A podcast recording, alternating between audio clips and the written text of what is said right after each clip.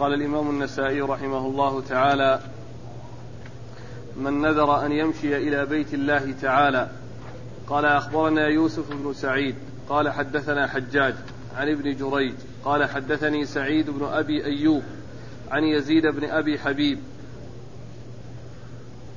قال أخبره أن أن أبا الخير حدثه عن عقبة بن عامر رضي الله عنه أنه قال نذرت أختي أن تمشي إلى بيت الله فأمرتني أن أستفتي لها رسول الله صلى الله عليه وآله وسلم فاستفتيت لها رسول الله صلى الله عليه وآله وسلم فقال لتمشي ولتركب. بسم الله الرحمن الرحيم. الحمد لله رب العالمين وصلى الله وسلم وبارك على عبده ورسوله نبينا محمد وعلى آله وأصحابه أجمعين. أما بعد يقول النسائي رحمه الله من نذر أن يمشي إلى بيت الله. من نذر أن يمشي إلى بيت الله إلى بيت الله. يعني هل ماذا عليه وماذا يلزمه حيال نذره هذا؟ ومقتضى ما جاء في الحديث أن من نذر أن يمشي إلى بيت الله فهو نذر طاعة. ويمكن بعض الناس أن يمشي. ويمكن بعضهم أن يعجز. ومن عجز فإن عليه أن يمشي ما أمكنه أن يمشي ويركب. ويركب إذا عجز ولم يتمكن من المشي. ولكن عليه كفارة. نتيجة لكونه لم يفي بنذره. ولم يحصل منه الوفاء بنذره عليه كفارة. والكفارة هي كفارة يمين. وقد أورد النسائي حديث عقبة بن عامر رضي الله عنه أن أخته نذرت أن تمشي إلى بيت الله فأمرته أن يستفتي رسول الله صلى الله عليه وسلم يعني وكأنها أدركت من نفسها أنها لا تستطيع ذلك. فجاء أخوها عقبة بن عامر الجهني رضي الله عنه يستفتي رسول الله صلى الله عليه وسلم فقال له لتمشي ولتركب يعني لتمشي ما أمكنها المشي وإذا عجزت تركب. ولم يذكر هنا الكفارة ولكنه جاء في بعض الأحاديث ما يدل على ذلك أن كفارة النذر كفارة يمين يعني إذا لم يستطع أن يوفيه فتكون كفارته كفارة يمين. كما جاء في بعض الأحاديث المطلقة التي تشمل هذا وتشمل غيره. وكما جاء أيضا في بعض الأحاديث الدالة على ذلك. فالحاصل أن نذر المشي إلى بيت الله هو نذر طاعة. وإن كان قادرا فعليه أن يفي وإن كان غير قادر فإنه يمشي إذا ما قدر ويركب إذا عجز وعليه الكفارة. أما إذا تمكن من المشي واستطاع أن يمشي فإن أنه ليس عليه كفارة لأنه وفى بنذره. ومن المعلوم أن الناس يختلفون في المشي فمنهم من يمشي ومنهم من يستطيع المشي. المسافات الطويلة الشاسعة. على رجليه ولا يركب. ومنهم من يعجز يلزم نفسه بشيء ثم يعجز عنه. كالذي حصل لأخت عقبة بن عامر التي جاء ذكرها في هذا الحديث. نعم الإسناد قال أخبرنا يوسف بن سعيد. أخبرنا يوسف بن سعيد هو آه، ثقة أخرج حديثه النسائي وحده. عن حجاج. عن حجاج بن محمد المصيصي وهو ثقة أخرج له أصحاب الكتب الستة. عن ابن جريج. عن ابن جريج عبد الملك بن عبد العزيز بن جريج المكي ثقة فقيه يرسل ويدلس وحديثه أخرجه أصحاب الكتب الستة. عن سعيد بن أبي أيوب. عن سعيد بن أبي أيوب وهو ثقة أخرج له أصحاب الكتب الستة. عن يزيد بن أبي حبيب. عن يزيد بن أبي حبيب وهو ثقة أيضا أخرج له أصحاب الكتب الستة. عن أبي الخير. عن أبي الخير أبي الخير مرثد بن عبد الله اليزني المصري. وهو ثقة أخرج له أصحاب الكتب الستة. عن عقبة بن عامر الجهني رضي الله عنه صاحب رسول الله صلى الله عليه وسلم وحديثه أخرجه أصحاب كتب الستة. ما ما المراد في قول الشارح؟ ولتركب إذا عجزت قالوا وعليها الهدي. قال وعليها الهدي لأنه جاء في بعض بعض الروايات أنها تهدي. جاء في بعض الروايات أنها تهدي يعني عليها هدي. ويحتمل أن يكون المراد بالهدي أنه شيء يعني يلزمه وجاء في بعض الروايات أنها بدنة ويحتمل أن تكون المقصود بها يعني الشاة التي هي كفارة التي هي آه، ليست شاة وإنما المقصود بذلك هدي أو ما يقوم مقامه من الصيام الذي جاء في الرواية التي بعد هذا. وهي صيام ثلاثة أيام. يعني كفارة للنذر؟ نعم. كفارة النذر؟ لا يعني آه، كفارة النذر كما هو معلوم الصيام لا يأتي إلا بعد العجز عن العتق وعن الإطعام أو الكسوة اللي هو صيام ثلاثة أيام. يعني ما إذا لم يستطع الاثنين فإنه آه، آه، يصوم ثلاثة أيام. ولا يجوز له أن يصوم مع القدرة لكن يمكن أن يكون يعني الذي جاء في الحديث يعني أنه تهدي بدنه أو أنه يعني كما جاء في بعض الأحاديث المطلقة التي هي كفارة النذر كفارة يمين فيما إذا كان معصية أو لا يقدر عليه أو أو يكون يعني مثلا كما جاء في بعض الروايات هدي بدنة أنه يهدي بدنة كما جاء في بعض الأحاديث. لكن الأحاديث المطلقة التي جاءت في ذكر الكفارة وأن كفارة النذر كفارة يمين سواء كان معصية أو في شيء لا يقدر عليه على الوفاء به فإن عليه كفارة يمين. والحديث الذي سيأتي يعني تكلم فيه يعني في ثبوته. وأما من حيث اليمين فإن الصيام لا يأتي ابتداء وإنما يأتي عند العجز عن العتق أو الكسوة أو الإطعام لعشرة المساكين. قال إذا حلفت المرأة لتمشي حافية غير مختمرة. قال أخبرنا عمرو بن علي ومحمد بن المثنى قال حدثنا يحيى بن سعيد عن يحيى بن سعيد عن عبيد الله بن زحر. وقال عمرو إن عبيد الله بن زحر أخبره عن عبد الله بن مالك أن عقبة بن عامر رضي الله عنه أخبره أنه سأل النبي صلى الله عليه وآله وسلم عن أخت له نذرت أن تمشي حافية غير مختمرة فقال له النبي صلى الله عليه وآله وسلم مرها فلتختمر ولتركب ولتصم ثلاثة أيام. ثم ورد النسائي حديث عقبة من ثم ورد النسائي هذه الترجمة وإذا نذرت المرأة أن تمشي حافية مختمرة. الترجمة إذا حلفت. إذا حلفت إذا حلفت؟ نعم. إذا حلفت أن تمشي حافية آه، غير مختمرة يعني غير لابسة للخمار ليس على رأسها على عليها خمار. فماذا تصنع؟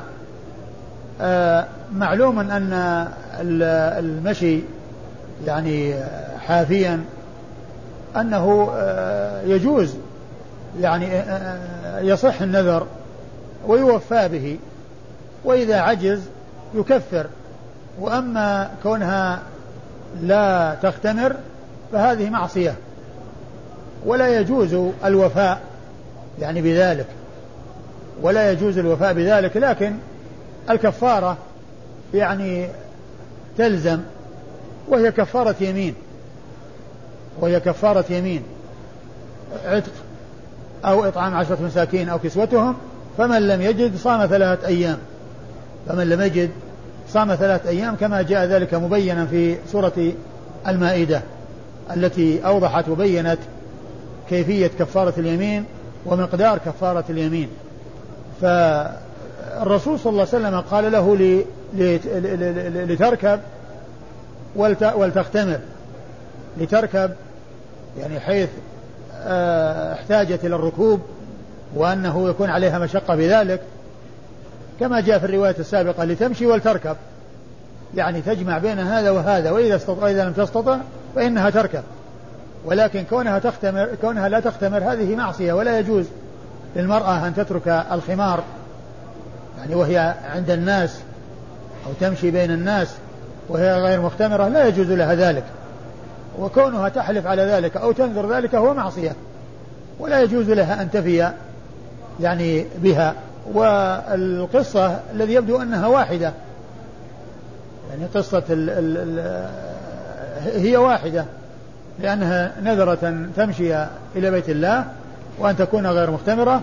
فالرواية الأولى التي هي في صحيح البخاري وفي غيره ليس فيها إلا أنها تمشي والرسول صلى الله عليه وسلم قال لتمشي ولتركب ولم يذكر شيئا غير ذلك. والحديث الثاني فيه أنها تكون حافية يعني أنها تمشي حافية وأنها غير مختمرة. فالرسول صلى الله عليه وسلم أمرها أو قال له أن يخبرها بأن عليها أن تركب وأن تختمر وأن تصوم ثلاثة أيام. فهذه الثلاثة الأيام إن كان المقصود أنه هدي كما جاء في بعض الروايات وأنها يعني آه لا تستطيع فتنتقل إلى الصيام تنتقل إلى الصيام وأنها يعني آه أو أو أنها يعني من كفارة اليمين لكن كفارة اليمين لا يكون الصيام إلا بعد العجز عن الكسوة والإطعام للعشرة مساكين أو إعتاق رقبة. لأن كفارة اليمين هي الكفارة الوحيدة من بين الكفارات التي جمعت بين التخيير والترتيب. بين التخيير والترتيب. لأن فيها تخيير بين العتق وبين الكسوة والإطعام. للعشرة مساكين. وترتيب للصوم بأن يكون عند العجز عن عما سبق. فهي الكفارة التي جمعت بين التخيير والترتيب. تخيير بين العتق والكسوة والإطعام وترتيب للصيام يعني آه أنه لا يؤتى به إلا عند العجز عن ما تقدم وهو العتق أو الكسوة أو الإطعام. نعم. قال أخبرنا عمرو بن علي. عمرو بن علي الفلاس ثقة أخرج له أصحاب كتب الستة بل هو شيخ لأصحاب كتب الستة. ومحمد بن المثنى.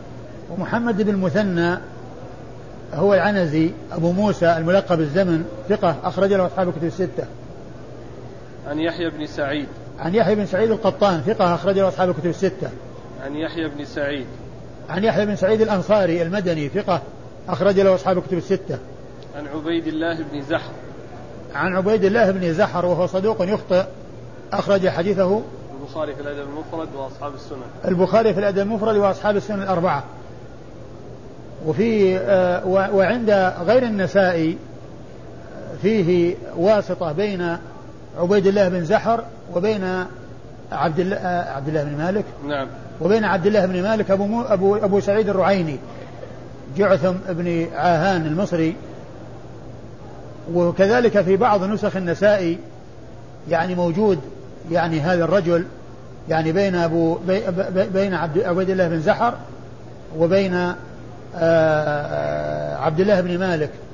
وبين عبد الله بن مالك الذي جاء الذي في الإسناد هنا أن عبيد الله بن زحر يروي عن عبيد الله بن مالك. عند الأئمة الذين خرجوا الحديث غير النسائي فيه أبو موسى أبو سعيد الرعيني وعند النسائي في بعض النسخ أيضا أبو سعيد الرعيني جعثل بن ابن عاهان المصري. و وأبو سعيد الرعيني جعثل هو إيش قال فيه؟ صدوق. صدوق أخرج له أصحاب السنن. صدوق أخرج له أصحاب السنن الأربعة.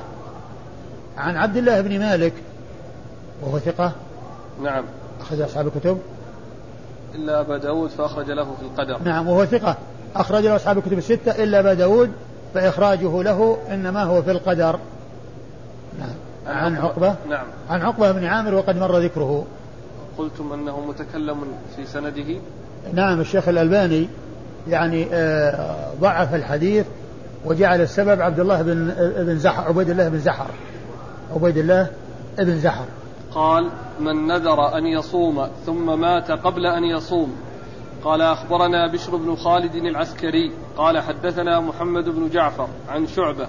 قال سمعت سليمان يحدث عن مسلم البطين عن سعيد بن جبير عن ابن عباس رضي الله عنهما أنه قال ركبت امرأة البحر فنذرت أن تصوم شهرا فماتت قبل أن تصوم. فأتت أختها النبي صلى الله عليه وآله وسلم وذكرت ذلك له فأمرها أن تصوم عنها. ثم أورد النسائي هذه الترجمة وهي من نذر أن يصوم, أن يصوم. نعم. من نذر أن يصوم فمات قبل أن يصوم. يعني أن لغيره أو لوليه أن يصوم عنه. لغيره أن يصوم عنه. وهذا مما تدخله النيابة وهو الصوم عن الغير. سواء كان صوما واجبا بأصل الشرع الذي هو شهر رمضان أو واجبا بإلزام الإنسان لنفسه الذي هو النذر الذي هو النذر. وقد جاء في الحديث المتفق عليه من مات وعليه صيام صام عنه وليه. من مات وعليه صيام يعني لازم يعني سواء لازم له بأصل الشرع الذي هو صيام شهر رمضان أو لازم له بإلزامه نفسه إياه وهو النذر. فمن مات وعليه صيام صام عنه وليه كما جاء في الحديث المتفق عليه. وجاء في هذا الحديث وذكر في هذا الحديث حديث من؟ كيف؟ من من عباس حديث؟ حديث ابن عباس. نعم. ثم أورد النسائي حديث ابن عباس أن امرأة. ركبت امرأة البحر نعم. فنذرت أن تصوم شهرا. ركبت ركبت امرأة البحر فنذرت أن تصوم شهرا. يعني إن نجاها الله عز وجل. فماتت وقبل قبل أن أن تفي بنذرها. فسألت أختها رسول الله صلى الله عليه وسلم فقال لتصوم عنها أو أرشدها أو أمرها بأن تصوم عنها. فدل هذا على أن الإنسان إذا نذر آه، إذا نذر نذرا أن لوليه أن يصوم أن يوفي عنه كما فعلت هذه المرأة التي التي آه، نذرت أن تصوم شهرا وقد استفتت أختها رسول الله صلى الله عليه وسلم فأفتاها بأن تصوم عنها.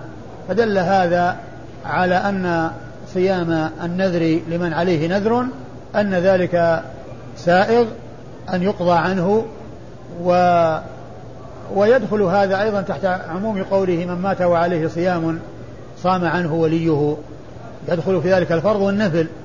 والفرض فيما إذا كان الإنسان تمكن من القضاء تمكن من القضاء ولم يقضي.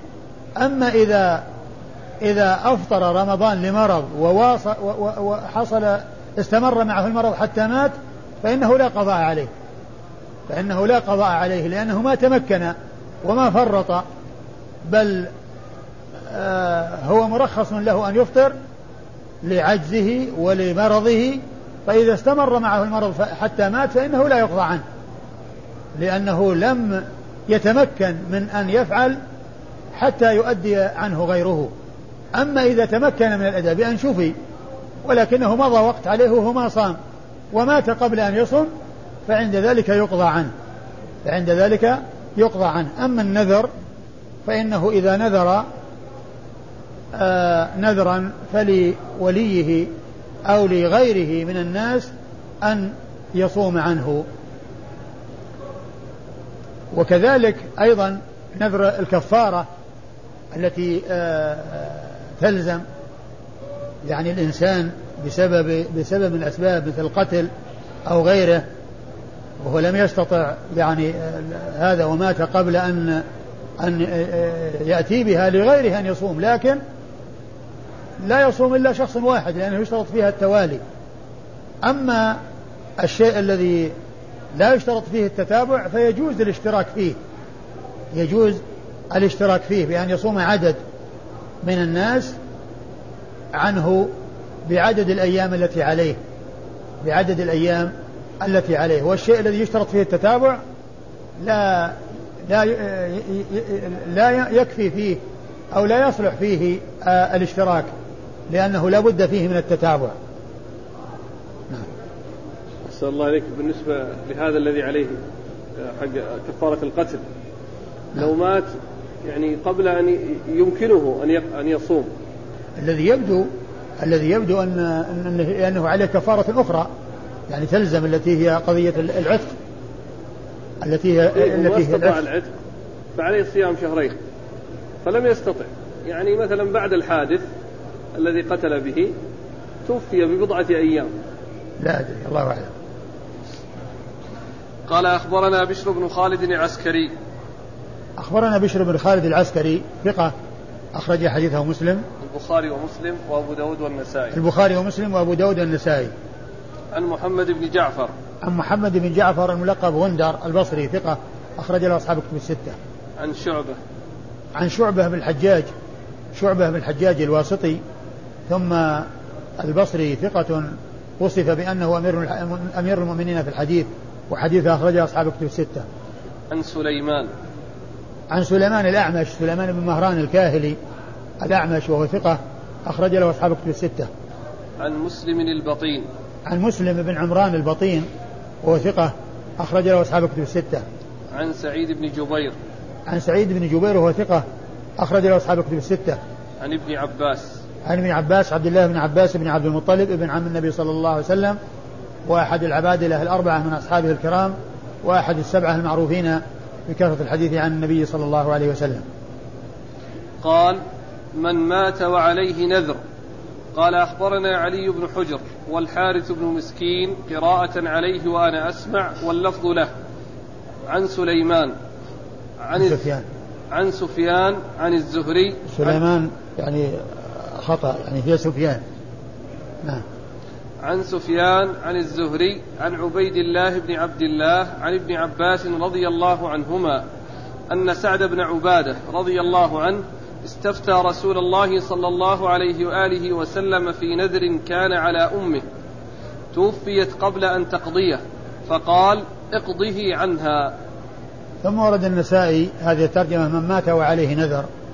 من مات. نعم. وعليه نذر. يعني فما هل يقضى عنه أو لا يقضى. والجواب أنه يقضى. وذلك أن سعد بن عبادة رضي الله عنه سيد الخزرج من الأنصار. لأن الأنصار هم الأوس والخزرج. وسيد كل منهما سعد. فسيد الأوس سعد بن معاذ. وسيد الخزرج سعد بن عبادة. الذي آه، ذكر في الحديث. فكانت آه، أمه ماتت عليها نذر فجاء سعد يستفتي رسول الله صلى الله عليه وسلم فقال اقضه عنها. فقال اقضه عنها. فدل هذا على أن النذر النذر يقضى عن الإنسان الذي نذره. نعم. قال أخبرنا علي بن حجر.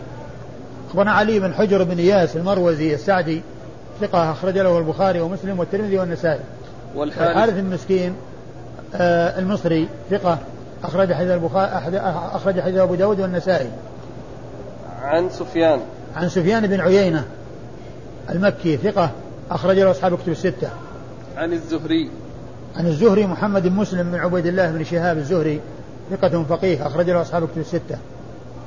عن عبيد الله بن عبد الله. عن عبيد الله بن عبد الله بن عتبة بن مسعود.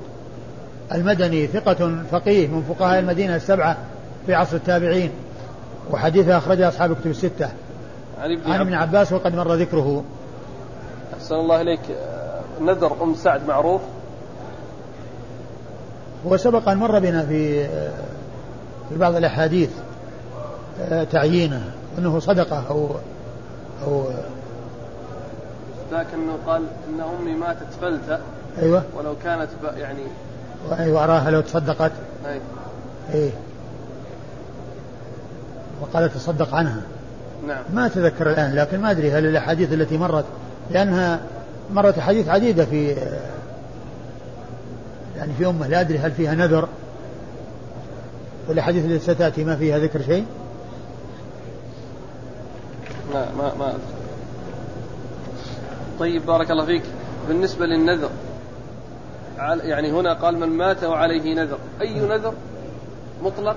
نذر يعتمر نذر يحج نذر يقرأ القرآن. لا هو هو الشيء الذي الشيء الذي الذي جاءت فيه النيابة هذا أمره واضح. وأما غيره يعني مثل الصلاة يعني ما يصلي أحد عن أحد. الصلاة لا يصلي أحد عن أحد. ولا تدخلها النيابة الصلاة. يعني في الذي يبدو أنه يعني آه ليس على إطلاقه وإنما هو الشيء الذي يمكن أنه يناب فيه. قال أخبرنا قتيبة قال حدثنا الليث عن ابن عن ابن شهاب عن عبيد الله بن عبد الله عن ابن عباس رضي الله عنهما أنه قال استفتى سعد بن عبادة رسول الله صلى الله عليه وآله وسلم في نذر كان على أمه. فتوفيت قبل أن تقضيه فقال رسول الله صلى الله عليه وآله وسلم اقضه عنها. ثم ورد النسائي حديث ابن عباس من طريق أخرى وهو يتعلق بقصة استفتاء سعد بن عبادة عن النذر الذي كان على أمه وأمر النبي صلى الله عليه وسلم له بأن يقضيه عنها. نعم. قال أخبرنا قتيبة. قتيبة بن سعيد بن جميل بن طريف البغلاني ثقة أخرج له أصحاب كتب الستة. عن الليث. عن الليث بن سعد المصري ثقة فقيه أخرج له أصحاب كتب الستة.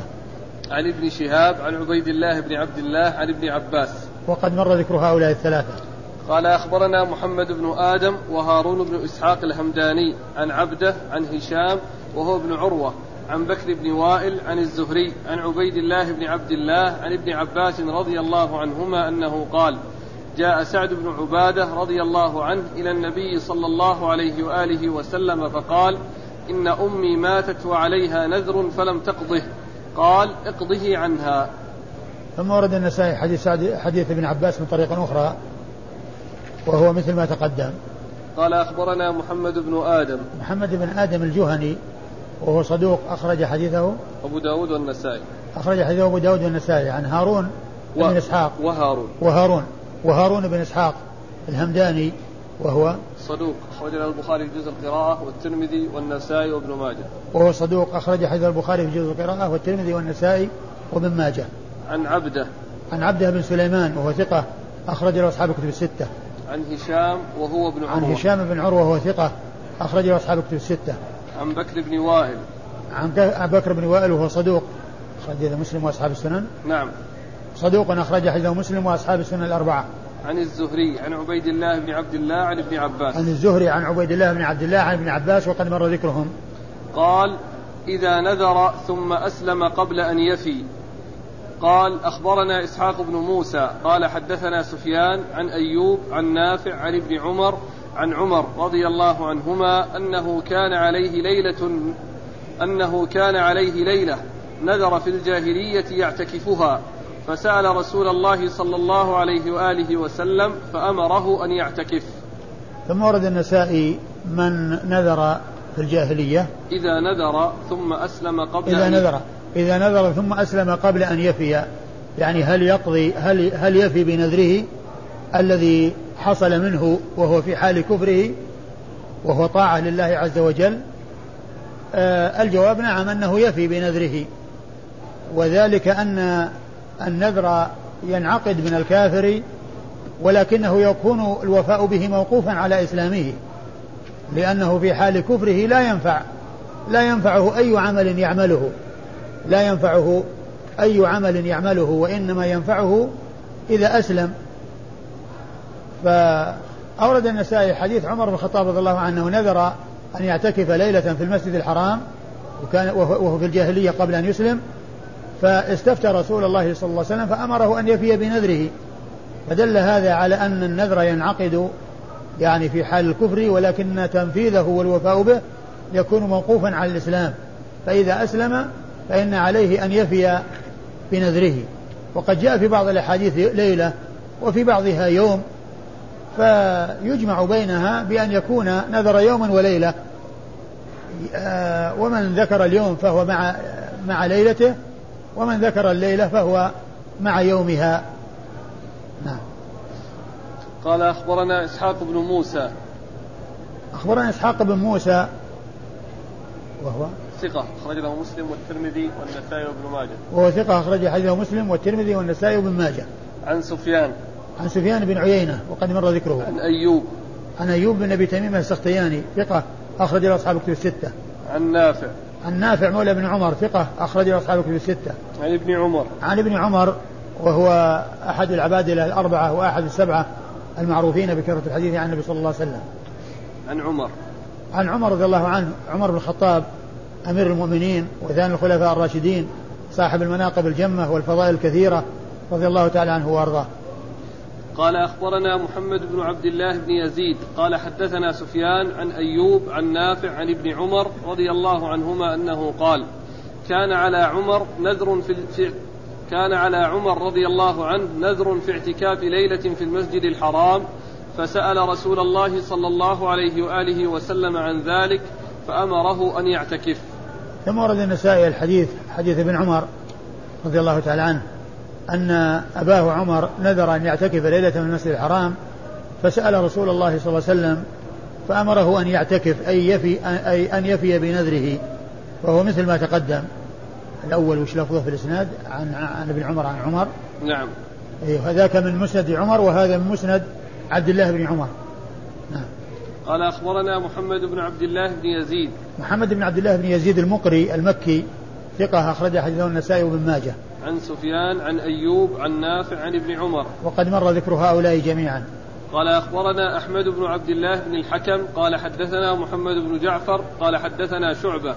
قال سمعت عبيد الله قال سمعت عبيد الله عن نافع عن ابن عمر رضي الله عنهما أن عمر كان جعل عليه يوما يعتكفه في الجاهلية. فسأل رسول الله صلى الله عليه وآله وسلم عن ذلك فأمره أن يعتكفه. وقد ذكر وقد أورد النسائي الحديث من طريق أخرى وفيه التعبير باليوم بدل الليلة. وكما قلت يعني لا تنافي بينها يمكن أن يقال أنه نذر يوما وليلة فمن ذكر الليلة أي مع يومها ومن ذكر اليوم أي مع ليلته أي مع ليلته. نعم. قال أخبرنا أحمد بن عبد الله بن الحكم. أخبر أخبرنا أحمد بن عبد الله بن الحكم وهو ثقة أخرج له مسلم والترمذي والنسائي. وهو ثقة أخرج له مسلم والترمذي والنسائي. عن محمد بن جعفر. محمد بن جعفر غندر وقد مر ذكره. عن شعبة عن عبيد الله. عن شعبة مر ذكره عبيد الله هو بن عمر بن حفص بن عاصم بن عمر العمري. ثقة أخرج له أصحاب الكتب الستة. عن نافع عن ابن عمر. عن نافع عن ابن عمر وقد مر ذكرهما. قال حدثنا يونس بن عبد الأعلى قال حدثنا ابن وهب قال أخبرني يونس عن ابن شهاب قال أخبرني عبد الله بن كعب بن مالك عن أبيه رضي الله عنه أنه قال لرسول الله صلى الله عليه وآله وسلم حين تيب عليه يا رسول الله إني أنخلع من مالي صدقة إلى الله ورسوله.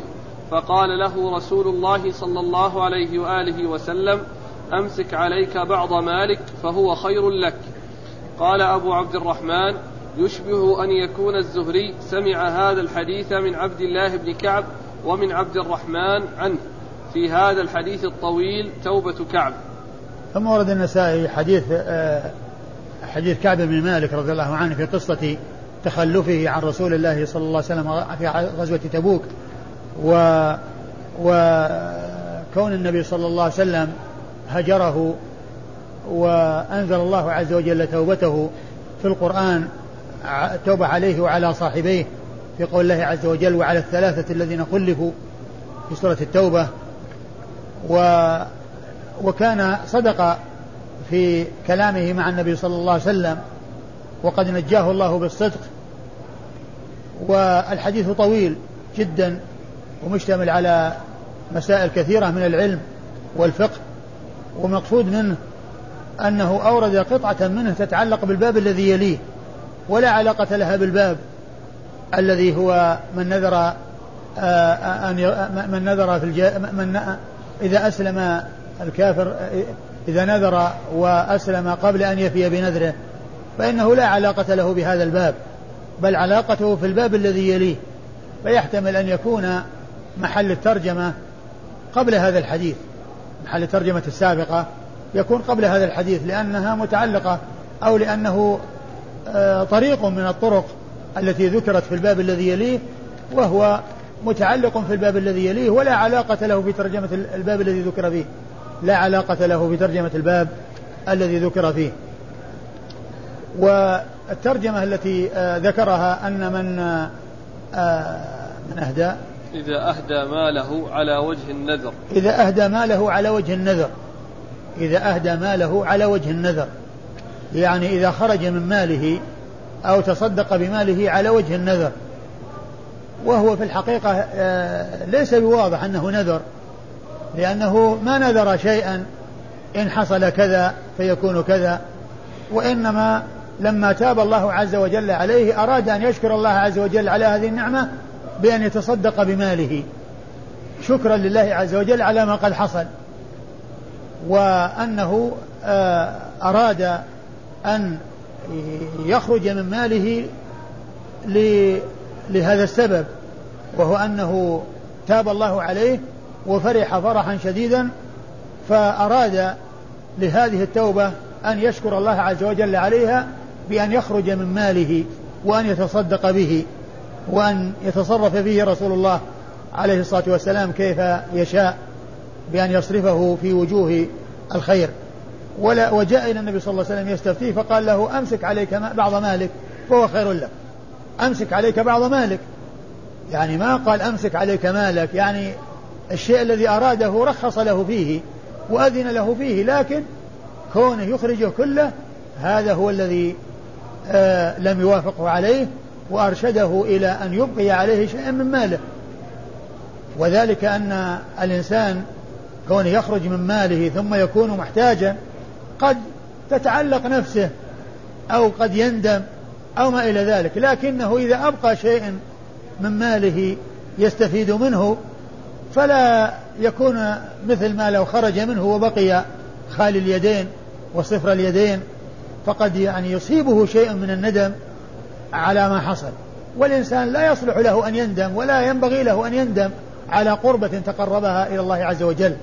وشيء أخرجه لله عز وجل لا لا يجعل نفسه تتعلق به ويكون لها تعلق به ويصير هناك ندم مثل ما يحصل من الناذر الذي ينذر ثم إذا حصل المقصود وجاء وقت الإخراج يتلكى ويحصل منه التردد وعدم الانشراح الصدر ولهذا الرسول صلى الله عليه وسلم قال يستخرج من البخيل ولا يأتي بخير ولكنه يستخرج به من البخيل.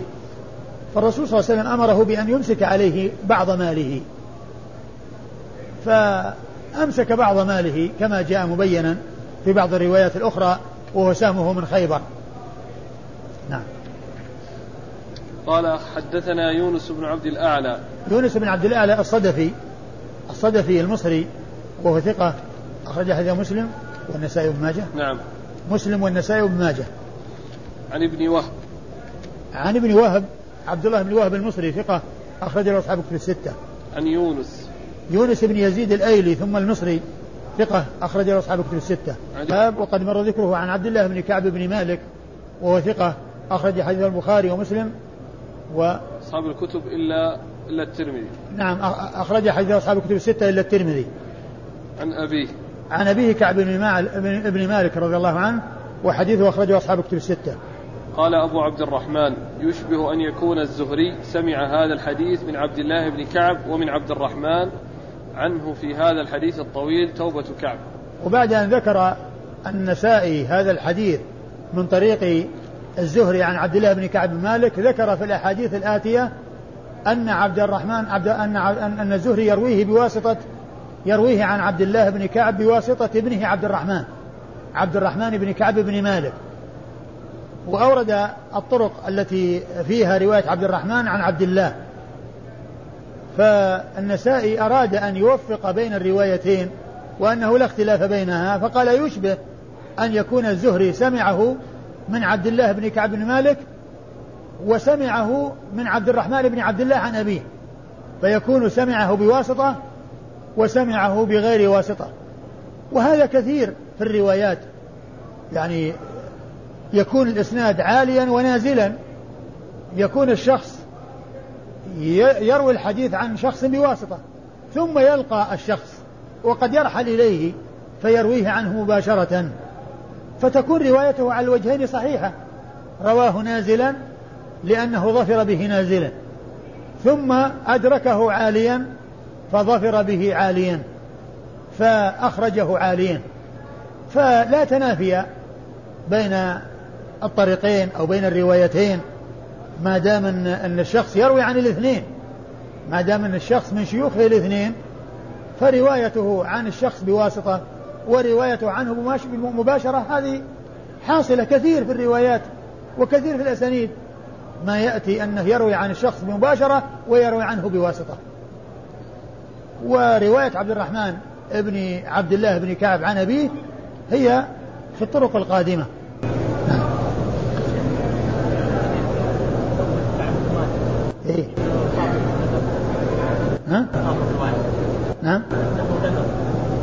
وين النذر ما فيه يعني هو يعني الترجمة فيها نذر لكن كونه جاء في بعض الأحاديث أن أن النذر ما أدري ما أدري هل فيه ذكر النذر ما أدري إذا كان فيه أحد الروايات فهو يعني يشبه النذر يعني وليس وليس نذرا ها؟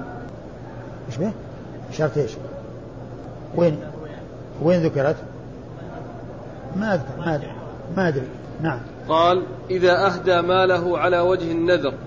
قال أخبرنا سليمان بن داود. قال أخبرنا ابن وهب عن يونس. قال قال ابن شهاب وأخبرني عبد الرحمن بن كعب بن مالك أن عبد الله بن كعب قال سمعت كعب بن مالك رضي الله عنه يحدث حديثه حين تخلف عن رسول الله صلى الله عليه وآله وسلم في غزوة تبوك. قال فلما جلست بين يديه قلت يا رسول الله إن من توبتي أن أنخلع من مالي صدقة إلى الله وإلى رسوله. قال رسول الله صلى الله عليه وآله وسلم أمسك عليك بعض مالك فهو خير لك. فقلت فإني أمسك سهمي الذي بخيبر. مختصر. ثم ورد النسائي آه، حديث كعب بن مالك أو قطعة من حديث كعب بن مالك الطويل وهو المتعلق بقصة آه، آه، خروجه عن ماله أو إرادته الانخلاع عن ماله. شكرا لله عز وجل على توبة الله عز وجل عليه بعد ما حصل من هجر النبي صلى الله عليه وسلم, صلى الله عليه وسلم إياه خمسين ليلة. وقال إن من توبتي أن أنخلع من مالي. والمقصود أنه ينخلع منه يعني يتجرد منه بحيث ما يكون له كما ينخلع الإنسان من الثوب ويتجرد منه فلا يكون عليه منه شيء. وهو يريد أن ينخلع من ماله بحيث ما يكون له منه شيء. ولكن الرسول صلى الله عليه وسلم أرشده إلى أن يبقي على بعض ماله وألا يخرج منه كل منه كله بل يخرج يعني شيئا ويترك شيئا. وقد نفذ ذلك واستجاب لذلك وقال إنني أمسك سهمي الذي بخيبر والباقي يخرجه لله عز وجل. نعم. قال أخبرنا سليمان بن أيوب سلي سليمان بن داود. سليمان بن داود المصري أبو الربيع المصري وهو ثقة أخرج حديثه. أبو داود والنسائي. أخرج حديثه أبو داود والنسائي. عن ابن وهب عن يونس عن ابن شهاب عن عبد الرحمن بن كعب بن مالك. آه مر ذكر هؤلاء إلا عبد الرحمن بن كعب وهو ثقة أخرج حديثه البخاري ومسلم. عبد الرحمن الجميع. عبد الرحمن بن عبد الله. عبد الرحمن بن كعب. عبد الرحمن؟ بن كعب ولا عبد الرحمن بن عبد الله؟ عبد الرحمن بن كعب بن مالك. عبد الرحمن بن كعب بن مالك.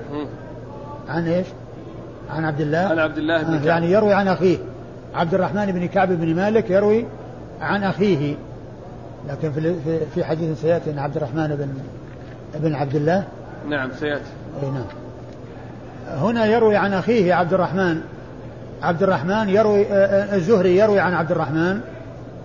نعم. ابن كعب عن أخيه عبد الله بن كعب. وهو ثقة أخرج له. أصحاب الكتب. ثقة أخرج له أصحاب الكتب الستة. عن عبد الله عن عبد الله وقد مر ذكره وكعب مر ذكره. أحسن الله إليك.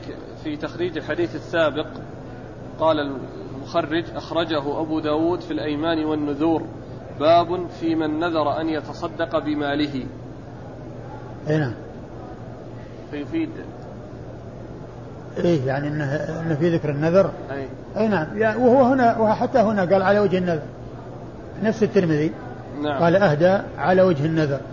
لكنه يعني آه، ما هو واضح بأنه نذر لأن النذر يعني يوجب على نفسه شيء إذا حدث أمر يعني آه، في المستقبل.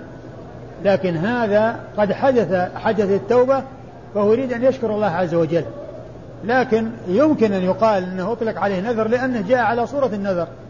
يعني أن أن من شكر الله كذا أن ينخلع من ماله كذا. لكنه ليس ليس في الحقيقة هو نذر. قال أخبرنا يوسف بن سعيد. قال حدثنا حجاج بن محمد. قال حدثنا ليث بن سعد.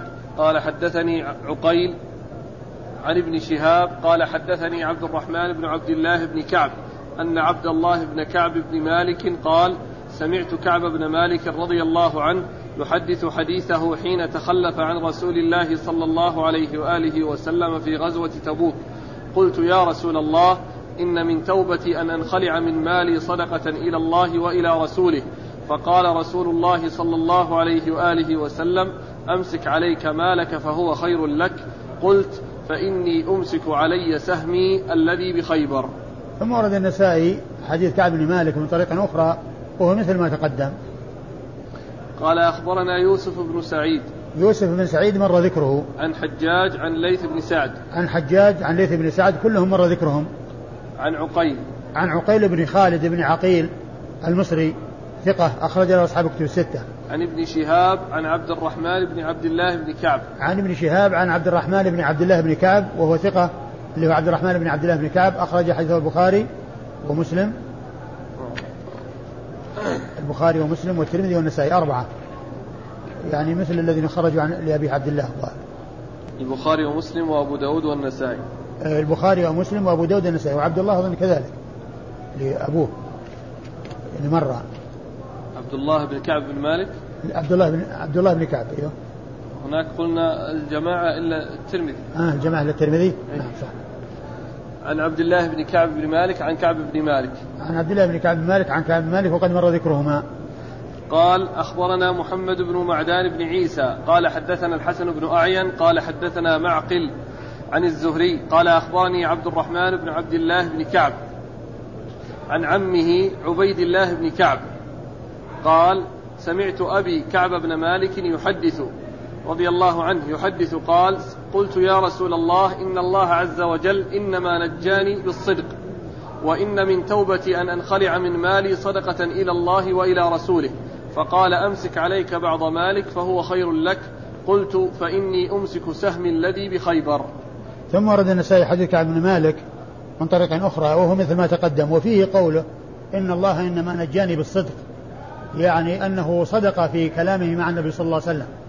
ليس يعني مثل ما حصل من المنافقين الذين جاءوا يحلفون ويكذبون ويحلفون يكذبون ويحلفون. هو رضي الله عنه لما جاء إلى الرسول صلى الله عليه وسلم وقال له لماذا تخلفت؟ قال إنني لا أحدثك إلا بالصدق وأعلم أنني لو كذبت عليك فإنه يأتيك الوحي ويبين خلاف ما أقول. ولكني لا أحدثك إلا بالصدق. ثم قال إنه كان في تلك الم... في تلك في هذه يعني في هذه المرة كان يعني المال متوفر والمركوب موجود ولكنه جعل يعني يتأخر يعني شيئا فشيئا ثم خرج الناس وذهبوا وهو لم يخرج فبقي ف قال رسول الله صلى الله عليه وسلم أما هذا فقد صدق.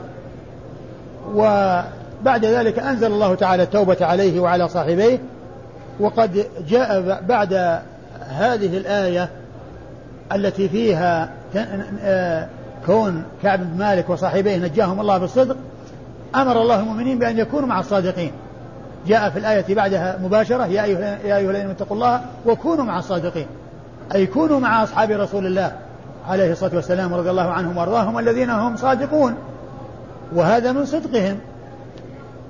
وقد وصف الله المهاجرين بأنهم الصادقون في سورة الحشر. آه، آه، وينصر الله ورسوله أولئك هم الصادقون. فالله عز وجل قال هو قال إنما نجاني الله بالصدق. والله تعالى أمر المؤمنين بأن يكونوا مع الصادقين بعدما ذكر توبة الله عليه وعلى صاحبيه لصدقهم. قال يا أيها يا أيها الذين اتقوا الله وكونوا مع الصادقين. نعم. قال أخبرنا محمد بن معدان بن عيسى. محمد بن معدان بن عيسى الحراني وهو صدوق. ثقة. ثقة أخرج حديث النسائي وحده.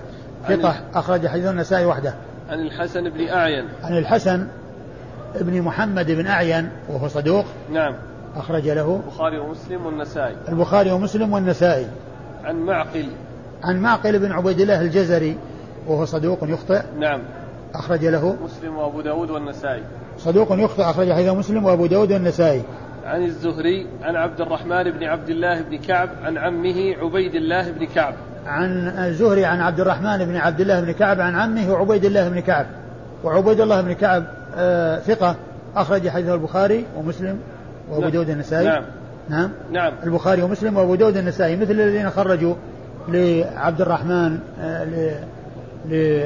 نعم. لعبد الرحمن بن عبد الله بن كعب. نعم. عن أبيه كعب بن مالك. عن أبيه كعب بن مالك وقد مر ذكره. قال هل تدخل الأرضون في المال إذا نذر؟ نعم. قال قال قال الحارث بن مسكين قراءة عليه وأنا أسمع عن ابن القاسم قال حدثني مالك عن ثور بن يزيد. عن أبي الغيث. ثور بن زيد. عن ثور بن زيد. عن أبي الغيث مولى مولى بن مطيع. عن أبي هريرة رضي الله عنه أنه قال كنا مع رسول الله صلى الله عليه وآله وسلم عام خيبر فلم نغنم إلا الأموال والمتاع والثياب.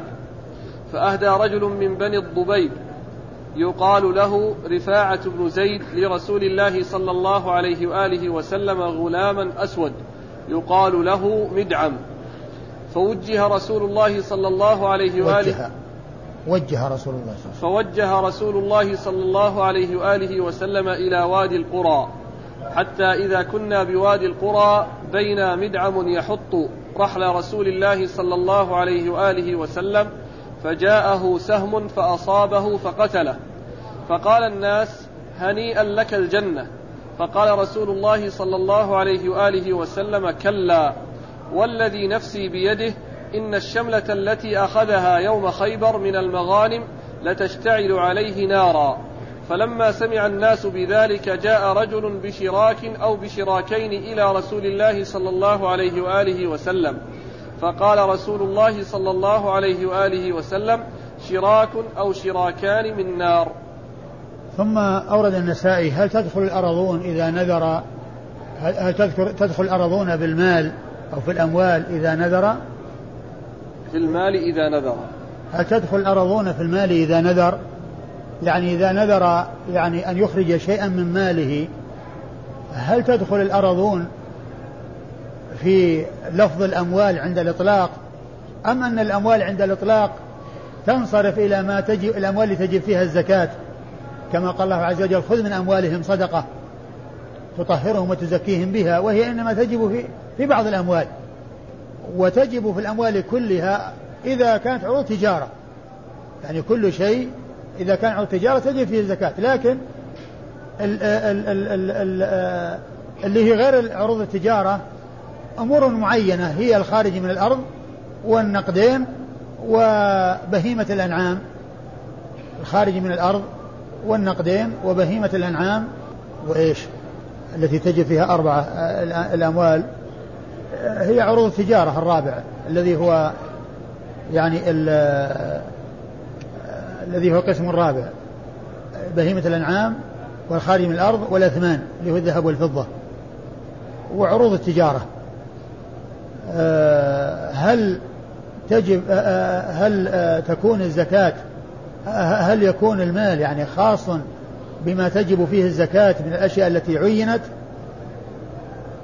أو أنها تكون في كل مال ومنه الأراضين. لا شك أن الأراضين هي من جملة المال. وكل ما يملكه الإنسان هو مال له سواء كان أرضا أو آه ثابتا أو منقولا وسواء كان رقيقا أو غيره. كل ذلك يقال له مال. والأرضون داخلة في المال. ثم أورد النسائي الحديث حديث أبي هريرة الذي فيه أن الأموال داخلة الأرضين داخلة في المال. وقال أنهم أننا لم نغنم إلا الأموال و وإيش؟ والمتاع والثياب. والمتاع والثياب. الأموال والمتاع والثياب. ومن المعلوم أن المتاع والثياب هي مال. وهو من عطف العام على الخاص على العام. ولكنهم قد غنموا أراضي كثيرة. وهي من المال الذي غنموه. فإذا هي داخلة. أي الأراضون داخلة في المال. لأنهم غنموا أراضي كثيرة. والرسول قسم عليهم ال ال عليهم الأراضي وجعلوها مع اليهود على أن تكون بالنصف فإذا الحديث دل على أن الأراضي تكون من جملة المال. وأنه إذا ذكر المال فتدخل فيه الأراضي. تدخل فيه الأراضي. وهذا هو مقصود النسائي من هذه الترجمة. أورد حديث أبي هريرة. نعم. قال إيش؟ كنا مع رسول الله صلى الله عليه وسلم عام خيبر فلم نغنم إلا الأموال والمتاع والثياب. نعم. والأموال يدخل تحتها الأراضي بل هي أكثر ما غنموه هي الأراضي. نعم. فأهدى رجل من بني الضبيب يقال له رفاعة بن زيد لرسول الله صلى الله عليه وآله وسلم غلاما أسود يقال له مدعم. فأهدى رجل إلى رسول الله صلى الله عليه وسلم غلاما يقال له مدعم. نعم. يقال له مدعم. فالرسول وجه نحو وادي القرى. يعني وجه وجهه وبمعنى توجه توجه أو وجه وجهه يعني إلى تلك الجهة. فلما نزلوا وجعل ذاك يحط الرحل رحل رسول الله صلى الله عليه وسلم وإذا سهم يأتي إليه فيصيبه. فمات فقالوا هنيئا له الشهادة. يعني مات وهو يخدم رسول الله صلى الله عليه وسلم ويجاهد مع رسول الله صلى الله عليه وسلم يخدمه. فقال كلا إن الشملة التي آه، غلها لتشتعل عليه نارا. يعني أنه آه، معذب وأن الشملة التي آه، غلها تشتعل عليه نارا وأنه يعذب بذلك الشيء الذي غله يعذب بذلك الشيء الذي غله. فعندما سمع الصحابة رضي الله عنهم وأرضاهم ذلك جاء رجل بشراك أو شراكين الذي هو السيور التي تكون في النعل يعني شيء تافه وشيء يسير جدا. لكن لما سمع عن الشملة وهذا الذي يعذب بسبب الشملة جاء ذلك الرجل بالاشتراك أو الاشتراكين وهو شسع النعل الذي يكون على ظهره من من من, الجلد. فالرسول صلى الله عليه وسلم قال شراك شراك شراك من نار أو شراكان من نار. يعني أنه لو لم يرددهما لكان يعني آه، يعذب بهما أو أنه يعذب بهما لأن الغنيمة قد قسمت وهذا شيء قليل ما تنفع فيه القسمة ولا تصلح فيه القسمة ولا تصلح فيه القسمة. والأقرب والله تعالى أعلم أنه آه أنه آه أنه لو لم يرددهما وإلا فإن الإنسان إذا كان عليه شيء وتخلص منه وأدى الحق وتخلص منه وتاب إلى الله عز وجل مما قد حصل فإنه يسلم من مغبته ومن تبعته لأن الإنسان إذا كان له حقوق عليه حقوق للناس وأداها تخلص من تبعتها. نعم. قال قال الحارث بن مسكين قراءة عليه و... قال قال الحارث المسكين الحارث المسكين مر ذكره. عن عن مالك عن ابن القاسم. عن ابن القاسم عبد الرحمن بن القاسم ثقة أخرج حديثه البخاري وأبو داود في المراسيل والنسائي. عن مالك. عن مالك بن أنس إمام دار الهجرة أحد أصحاب المذاهب الأربعة المشهورة من مذاهب أهل السنة وحديثه أخرجه أصحاب الكتب الستة. عن ثور بن زيد. عن؟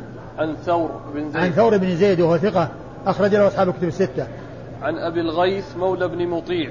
عن أبي الغيث مولى بن مطيع وهو سالم المدني ثقة أخرج له أصحاب الكتب الستة. عن أبي هريرة. عن أبي هريرة عبد الرحمن بن صخر الدوسي صاحب رسول الله عليه الصلاة والسلام وأكثر أصحابه حديثا على الإطلاق. رضي الله عنه وأرضاه. والله تعالى أعلم وصلى الله وسلم وبارك على عبده ورسوله نبينا محمد وعلى آله وأصحابه أجمعين.